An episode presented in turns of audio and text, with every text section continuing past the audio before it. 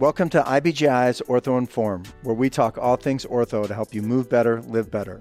I'm your host, Dr. Eric Shahab. With Ortho Inform, our goal is to provide you with an in depth resource about common orthopedic procedures that we perform every day. Today, it's my pleasure to welcome Dr. Christian Zhang, who will be speaking about carpal tunnel surgery. As a brief introduction, Dr. Zhang graduated from Carleton College summa cum laude with a degree in biology in 2005. He enrolled in medical school at the University of Chicago, from where he graduated in 2009. He stayed at the University of Chicago for his residency training, which he completed in 2014. Following his residency, Dr. Zhang did his advanced training in hand and upper extremity surgery at Brown University in Providence, Rhode Island. Following the completion of his fellowship, Dr. Zhang joined the hand and upper extremity service at Illinois Bone and Joint in the Glenview Wilmette Division. Dr. Zhang has received numerous awards throughout his academic and professional career, he played varsity basketball at Carleton College and was selected to the all academic team for the Minnesota Intercollegiate Athletic Conference. He was selected Phi Beta Kappa in 2005. He received the Basic Science Research Prize in 2006 and received a highly competitive medical student research fellowship from the Orthopedic Research and Education Foundation in 2008. Dr. Zhang is also an accomplished musician, and if I have the story correct, was signed to a record deal during his college years and took a year during college to pursue a career in music. Though he never became the rock star musician we all would like to be, he certainly is a rock star orthopedic surgeon and has exceeded all expectations during his first five years with Illinois Bone and Joint. Dr. Zhang has helped thousands of patients on the North Shore with hand and upper extremity disorders and has been praised by his patients for his kindness, compassion, and clinical excellence. Christian, welcome to Ortho Inform and thank you for being here. Thank you for having me. Well, we're here to discuss carpal tunnel surgery, and I guess the place to start is what is the carpal tunnel? Uh, that's always a good place to start. In a lot of orthopedics, everything is based off of anatomy. So the carpal tunnel, very unimaginatively, is named after an actual tunnel just in our wrist. If you look down at your hand where the forearm kind of attaches to your hand, the bottom part of the hand is technically the tunnel itself. It's made up of a few landmarks. On the back side, it's made up of the bones. Uh, there are eight little bones in your wrist. That's the back side of the tunnel. And then the top is a ligament that runs over uh, the, the uh, top of that tunnel. And then through the tunnel actually runs all of the tendons that let you make a fist, and then the main nerve that we're going to be talking about today, the median nerve. When patients have issues with the carpal tunnel, what generally are those issues? So, most folks will start uh, by feeling some sort of discomfort. It's a little patient dependent, but most folks will either complain of uh, numbness and tingling, the median nerve. The nice thing about nerves is that they give a very specific area of real estate that we can kind of map out on the body. So, the median nerve is responsible for giving us sensation in the thumb, index, uh, middle fingers, and then often half of the ring finger. So, folks will often notice some numbness or tingling in that distribution, and it varies depending on the time of the day. Some folks will get it with certain activities like driving prolonged distances, uh, if their job entails a lot of typing or gripping, uh, or very commonly nighttime symptoms come into play. People will wake up in the middle of the night with their hand numb and tingly, feel like they have to shake it out or hang it over the side of the bed to wake it back up. Often in the later stage, people will start to notice some changes in their motor function. So, what do you mean by that? So, if you do it, the nerves are split kind of between giving us sensation and allowing us to kind of interact and feel things throughout the world. But often they're responsible for motor uh, as well, so they control some of the muscles. And in our hand, they're responsible for some of the little muscles in the thumb and some of the little muscles in the fingers. So, folks will notice a weakness in pinch, you know, opening jars or keys. People often complain about putting on like shirts or buttons. Uh, you get clumsy. People often think they started to get clumsier, and that's often a later finding when the nerve has been affected for a period of time. So, what is it about the carpal tunnel? Does it change as we get older? Why suddenly do people as we get older have these symptoms that are related to the median nerve? That has evolved uh, as we've kind of studied this over the decades and 150 years since it's been first kind of categorized. A lot of it is related to just how we're built and the function of our hand. With that tunnel having a limited, finite amount of space and with the tendons running through it, we use our hands all day long for everything. So sometimes it's not that the tunnel itself changes, it's just that we overuse the soft tissues in our hand or the tendons get swollen or inflamed, and it just creates less space for the nerve, which is unfortunately sitting very superficially in the tunnel. Uh, you can have other changes that can be related to other medical conditions. Sometimes rheumatoid arthritis is a culprit. Uh, folks with diabetes, mm-hmm. uh, thyroid conditions, uh, those medical conditions change kind of the milieu of our cellular workup uh, and cause certain tissues to either swell or get larger and take up more space, which functionally just decreases the volume in that tunnel. Got it. Okay. So let's say a patient comes to you, they're experiencing symptoms of carpal tunnel. They're being awakened in the middle of the night by the burning in their hands. They're having difficulty buttoning their shirts. They're dropping things like you're mentioning.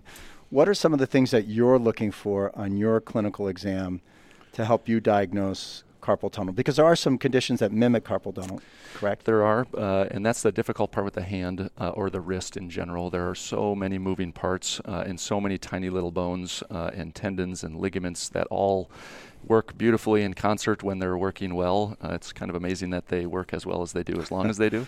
But arthritis can mimic pain uh, uh, like a carpal tunnel mm-hmm. syndrome, mm-hmm. specifically thumb arthritis. We see a lot of basilar, we call it basilar joint arthritis. Mm-hmm. Uh, we tend to make things sound fancier than they are, but that's basically just arthritis at the base of the thumb. Uh, that can cause uh, inflammation and irritation that can mimic carpal tunnel syndrome. Basic tendonitis, overuse type injuries. You're mm-hmm. doing a ton of typing, or if you have a more of a manual type labor job, doing a lot of hammering or fine motor stuff, mimics carpal tunnel as well. But it's often tricky to tease out what exactly it is. A lot of the diagnosis initially when people come in is based off of just clinical exam. Right exactly what they're feeling. You kind of take into account what they do for a living and, and how they are presenting from that standpoint.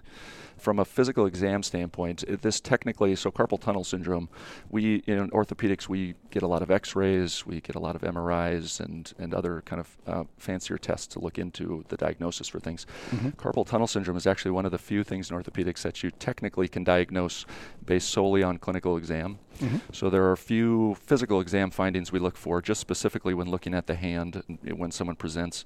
A late stage finding, which usually people won't present with initially, but it's a dead giveaway on physical exam, the median nerve that gets pinched in carpal tunnel syndrome kind of controls the muscles in the thumb. Uh, so at the base of the thumb, help you move your thumb around and pinch. So in a late stage finding, people will have a big divot in their muscles. Uh, so if anybody looks at their hands and they'll see kind of the muscle looks like it atrophies, gets smaller with time, you get that mm-hmm. divot. That's a dead ringer for bad carpal tunnel syndrome prior to that, uh, the physical exam findings are based on us testing the nerve and how irritated it is around the carpal tunnel. So we do certain little strange tests. Uh, one is called the Tinel's test, where we basically tap over the carpal tunnel on the person's forearm and palm.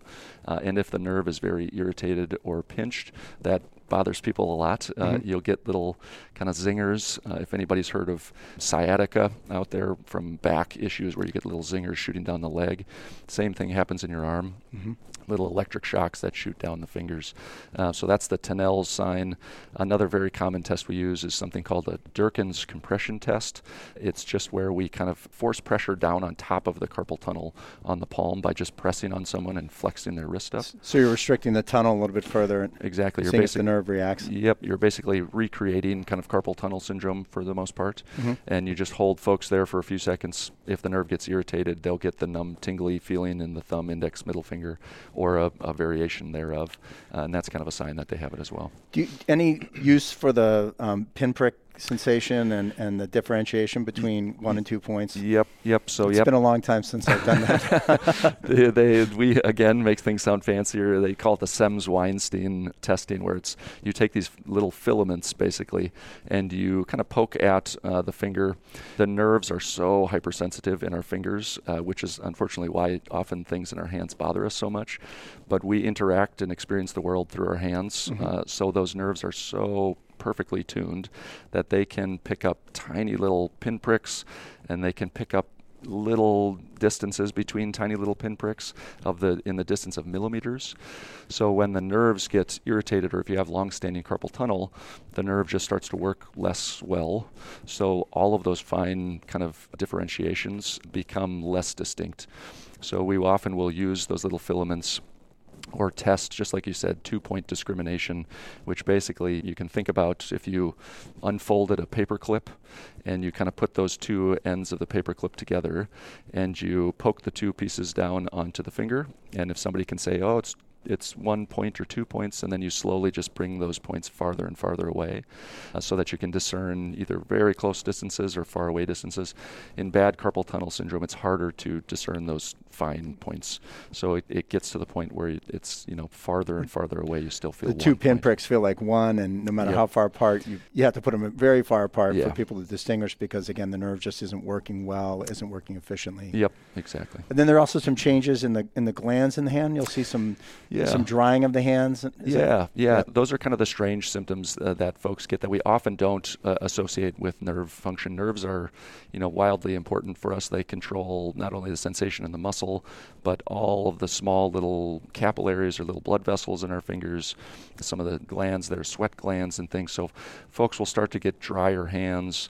Another common complaint is an itch uh, in your hand or your fingers that you can't scratch. It sounds very strange, but Hmm. the fingers kind of itch and you, people will scratch it, but it doesn't go away. It's just because of how the sensory kind of changes the, the, the glandular stuff in, in the fingers. It's kind of amazing. Okay, so there's a lot obviously that you look for on physical exam. you get a lot of information from history, and um, you had mentioned that there's not really any specific test like an X-ray and MRI that makes a diagnosis. It's typically made off of clinical and clinical exam and clinical history. Uh, there are some tests, and specifically an electromyogram. And with an EMG, what's the purpose of that test, and what information does that give you about your patient with uh, carpal tunnel syndrome? So we use EMGs. Again, you're spot on where the, the carpal tunnel syndrome is a clinical diagnosis. But the EMG, just like you said, it's often split into two pieces. One part is the EMG part, the electromyogram, that tests the muscle response to signals traveling down the nerves. And then the flip side of that is something called a nerve conduction study or a nerve conduction velocity study. That tests how well the signals travel down your nerve. So an EMG is one of uh, the only tests that can give us objective data, everything else being subjective based on how people perceive uh, their symptoms. So the EMG can actually test how well the nerve is functioning. Mm-hmm. So it gives us that objective data. So we will often get an EMG in folks just to help confirm the diagnosis. It actually serves uh, multiple purposes. One is to say yes or no to carpal tunnel syndrome or other compressive neuropathies in the arm. Uh, it can also delineate nerve pinches in the neck, so cervical radiculopathy, which helps us to tease out whether something is actually carpal tunnel or if those symptoms are coming farther upstream from the neck. So if the nerve is compressed farther up and not in the wrist, it can still give symptoms that would be similar to carpal tunnel. Yep. And then doing treatment for carpal tunnel when it's a problem in the neck would be pretty ineffective, obviously. Correct, Yeah, correct. So that's the tricky part with the, with those nerves. Uh, anything downstream can be affected in a very similar way. So that nerve study kind of helps to tease that out. Uh, it says yes or no to a problem, but then more importantly, what the nerve study does is that it often will chop it up into different subcategories. Mm-hmm. So mild carpal tunnel syndrome, for example, moderate, Got it. severe, and then very severe.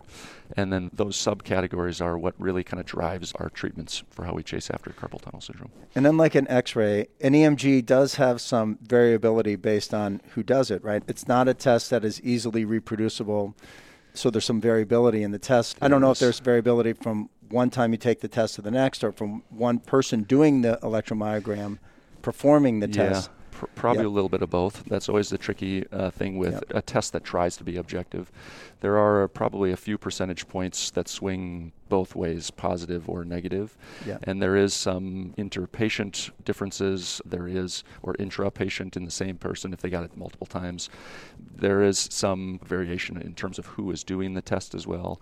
We work with some really good folks who do a fantastic, super thorough job and have been able to reproducibly do it for decades, which is great. So we're fortunate to be and, and work where we are.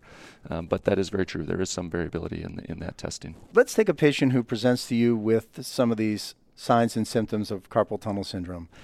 And I'd like to just discuss briefly some of the non operative interventions for carpal tunnel. Once we kind of diagnose carpal tunnel in someone, both between the clinical exam and that EMG uh, test, the treatments kind of start to open up based on how they feel and how progressive their symptoms are.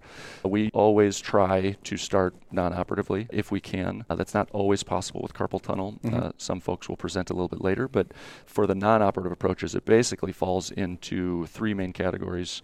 Uh, one is activity modification.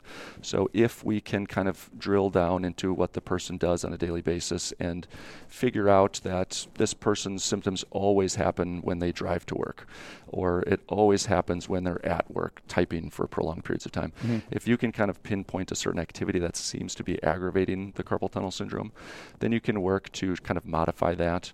Driving is a little bit difficult, but you can try to either adjust the size of the steering wheel, as hmm. strange as that sounds. Yeah. You can get little kind of overwraps. It's the same thing like overwrapping a tennis racket or a golf club, mm-hmm. just making the grip a little bit wider. That tends to take pressure off of the carpal tunnel. That falls into play for a lot of truck drivers or long haulers who have to kind sure. of uh, get out there and kind of drive for a long period of time. For desk type folks, a lot of it ends up being the classic kind of ergonomic assessment. Right. Make sure your desk is the right height. Make sure your arms and your wrists aren't kind of flexed or extended at, at work. Have a pad that you rest your palms on. All of those things can be the activity modification kind of angle mm-hmm. we attack it from. And then we kind of up the ante from there.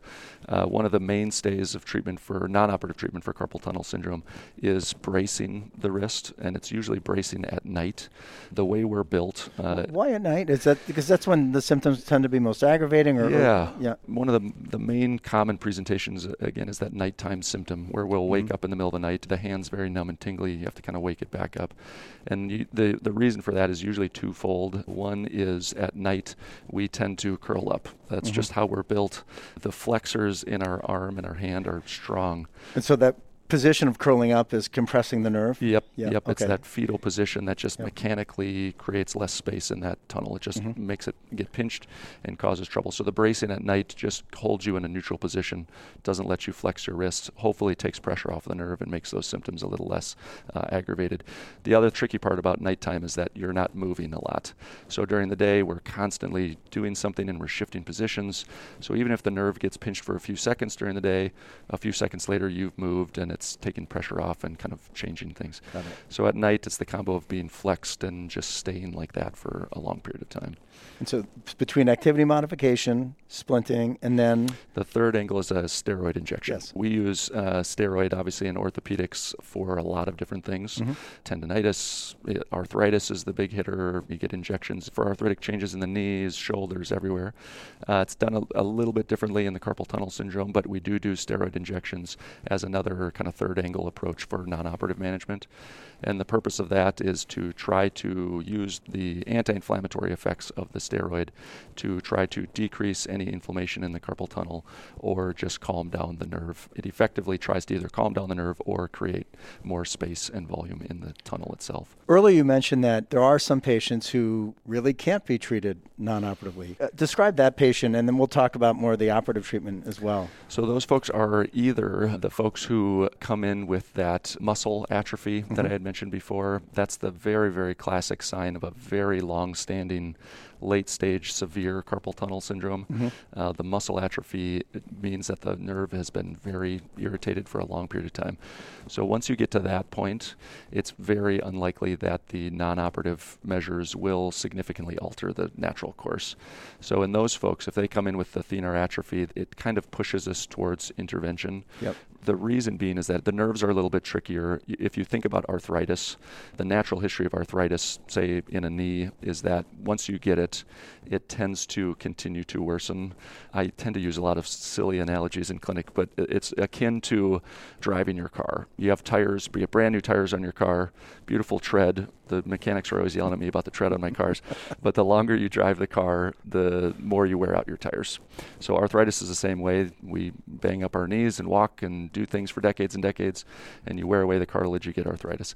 That tends to get a little bit worse, but no matter how far you are on the progression of arthritis, if you ultimately needed a surgery for like a total knee replacement, uh, very successful. New set of tires. New set of tires. Get your new set of tires. Right. The hard part with the nerve is that if you progress from that mild to moderate to severe to permanent changes, once you're in that camp, even the surgery for it doesn't allow it to recover. So you can get, in, unfortunately, into that permanent change where if you wait too long or we don't get to it soon enough, then you, even with us intervening in the most aggressive way we can, you're still left with significant deficits. So those folks, it's unfortunate, but you often have to get to that surgical side of things sooner than later. And then the other folks, the more common patient who doesn't have that severe stage of carpal tunnel syndrome, but who's perhaps done the injections, the splinting, activity modification, but still suffers from the symptoms. How do you um, indicate that patient for a procedure? So often it's based on their responsiveness to prior treatments. So we often, if you're in that mild or moderate category, even on uh, the the nerve study, mm-hmm. or if they've only had it for a short period of time, we often will start with the bracing, activity modifications, and injection, and then see how they respond.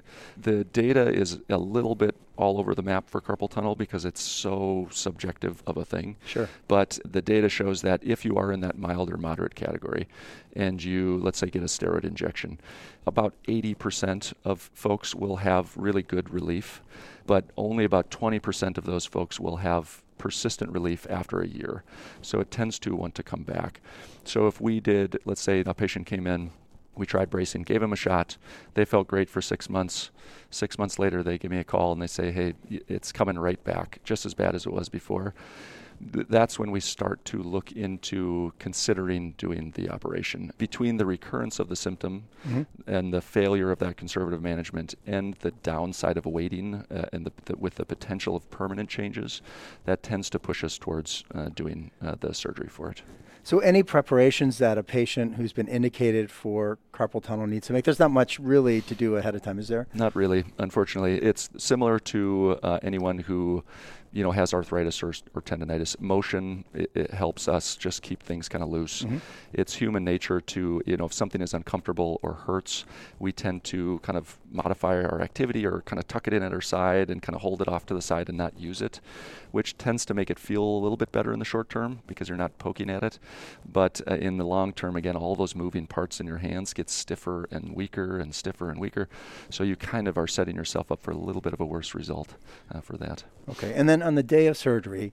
This is a procedure that can be done under many different type of anesthetics. So just take us through the surgical day for a patient. What can they expect on that day of surgery? Yeah, so if you in a weird way, if you have to have surgery, a carpal tunnel release is like the type that you would want to have. On the spectrum of severity, a carpal tunnel release is very much on the, the nice side of, of things. You can do it very much as an outpatient. Vast, vast majority of these are done as an outpatient, so done at a surgery center. You can technically do it under straight local anesthesia, mm-hmm. uh, meaning that you don't have to have any sedation. Uh, we basically numb up the hand and do the surgery that way. Very comfortable for folks. You don't really feel any pain, and then you kind of go on about your day. Uh, the surgery itself is, is quite short. It takes, depending on uh, the person, 10 minutes plus or minus 10 15 minutes it's not very long mm-hmm. uh, so the whole day let's say you were to do it at a surgery center you show up 20, 30, 40 minutes of kind of hanging out a little bit with us. And then within an hour, hour and a half, you're kind of home and kind of back to activity, which is kind of nice. Do you splint your patients after? So I do not. There's a, a wild variation uh, of sure. a theme on there. The data shows that you don't have to. Again, this is kind of a nice one. There are a couple things that the data within the last decade or more has kind of borne out, which has been nice for patients. One is that you don't need antibiotics for a carpal tunnel release. Mm-hmm. Uh, we are obviously, all of us in the medical field that we're outside of orthopedics and beyond, have become very aware of what antibiotics are doing to bacteria and mm-hmm. for us. So, in an effort to try to curb, you know, these superbugs that might be resistant to certain antibiotics, we're trying to target certain surgeries that don't require antibiotics. So, the vast majority of people don't require any antibiotics. Uh, the vast majority of people don't require splinting afterwards. In fact, it's it's quite nice. The, the the surgery usually is a little incision on the palm. You might have a stitch or two, but we just kind of wrap the hand up in a little sterile dressing, basically a little little gauze, maybe a little ace wrap. Mm-hmm. I usually have folks wear that for a day or two just to keep it clean and get a jump start on the healing. But then after that, you can take it all off. You can shower and soap and shampoo just like normal. And then if you're out and about running errands, you put a band aid on it right. and just protect it that way. And then, in terms of technique of the surgery, there's the open release where you make an incision and come down to the ligament to open mm-hmm. up the tunnel. And then there's the endoscopic procedure where you get under the ligament and then yeah. release it above. Is that? I mean, is there a preferred technique? Is one proven better than the other? Is it more preference? Yeah, it's basically more personal preference uh, for that. The long-term data, at six months or beyond, uh, shows that there's no difference between the two. You're spot on. Where the purpose of the carpal tunnel, it's nothing fancy. It's basically opening up the roof of the tunnel, that ligament that runs across. Mm-hmm. So either way, just like you mentioned, the open procedure, which is through a centimeter or two little incision in the palm, or the endoscopic version, which is a smaller little incision just in a slightly different spot. Uh, the purpose of that is just to open the roof of the tunnel. So both of those are very, very effective, uh, and the long term data shows that they're equal. And then, in terms of the procedure itself, is it typically a very painful procedure? No, not at all. Actually, it's kind of nice. That's another thing that has uh, that has changed in terms of uh, post-op pain management and what to expect. A lot of folks get by with just Tylenol or Advil, mm-hmm. which is great. Mm-hmm. Some folks may require a day or two of a stronger pain medication, but a lot of folks, if they do take the stronger pain medication, they'll take it at night before they go to sleep, just to get an extended period of you know some pain relief. But uh, most, the vast majority of folks uh, throughout the day use Tylenol or Advil, uh, ibuprofen, and then a day or two after the surgery, they're feeling pretty good where they can start to taper off uh, from their pain meds. And so let's go a couple of months down the road. What type of relief, what type of symptoms will patients have following a carpal tunnel, or what type of symptoms won't they have after a carpal tunnel release? So, so the main goal, again, is to take pressure off that nerve. So the, the presenting symptoms of that numbness and tingling, the burning sensation, the itch kind of that folks will feel often will go away relatively quickly. Some folks get lucky within the first day or two. They'll notice a pretty mm. significant change where they'll wake up in the morning and they'll say, "Hey, man, you know what? I didn't I didn't wake up 10 times last night." so right. they'll get good relief. A lot of folks with that happens within the first couple of weeks. The longer term recovery from muscle strength or if there's further more severe damage of the nerve tends to take months. Mm-hmm. But all of that kind of happens in the in the background. There's no therapy that you need to do for it. There's nothing special you really have to do for it afterwards. It's basically the, the hope is that the surgery halts the progression from making it get worse, yep. and then it hopefully lets that pendulum kind of continue to swing back. So the restrictions early on are few. It's basically just protecting the palm. Mm-hmm. We don't want people to put a ton of pressure on it, so we tell folks usually for the first week or two to try to limit their heavy lifting, pushing, or pulling. But you can still type and drive and use phones and laptops and anything that you kind of need to do. And then after the first week or two, once that incision heals, we kind of start to cut people loose and you can get back to anything that you want. Wow, it's great. I mean, people having these pretty debilitating symptoms that can be managed surgically with a very simple procedure with a reasonably predictable outcome. But with that in mind, there's no such thing as any procedure that we do that doesn't come with some risk and complications. So, what are the, the risk and potential complications of carpal tunnel release? The main risk is damaging the nerve. That is always uh, a risk anytime we do incision on someone for surgery.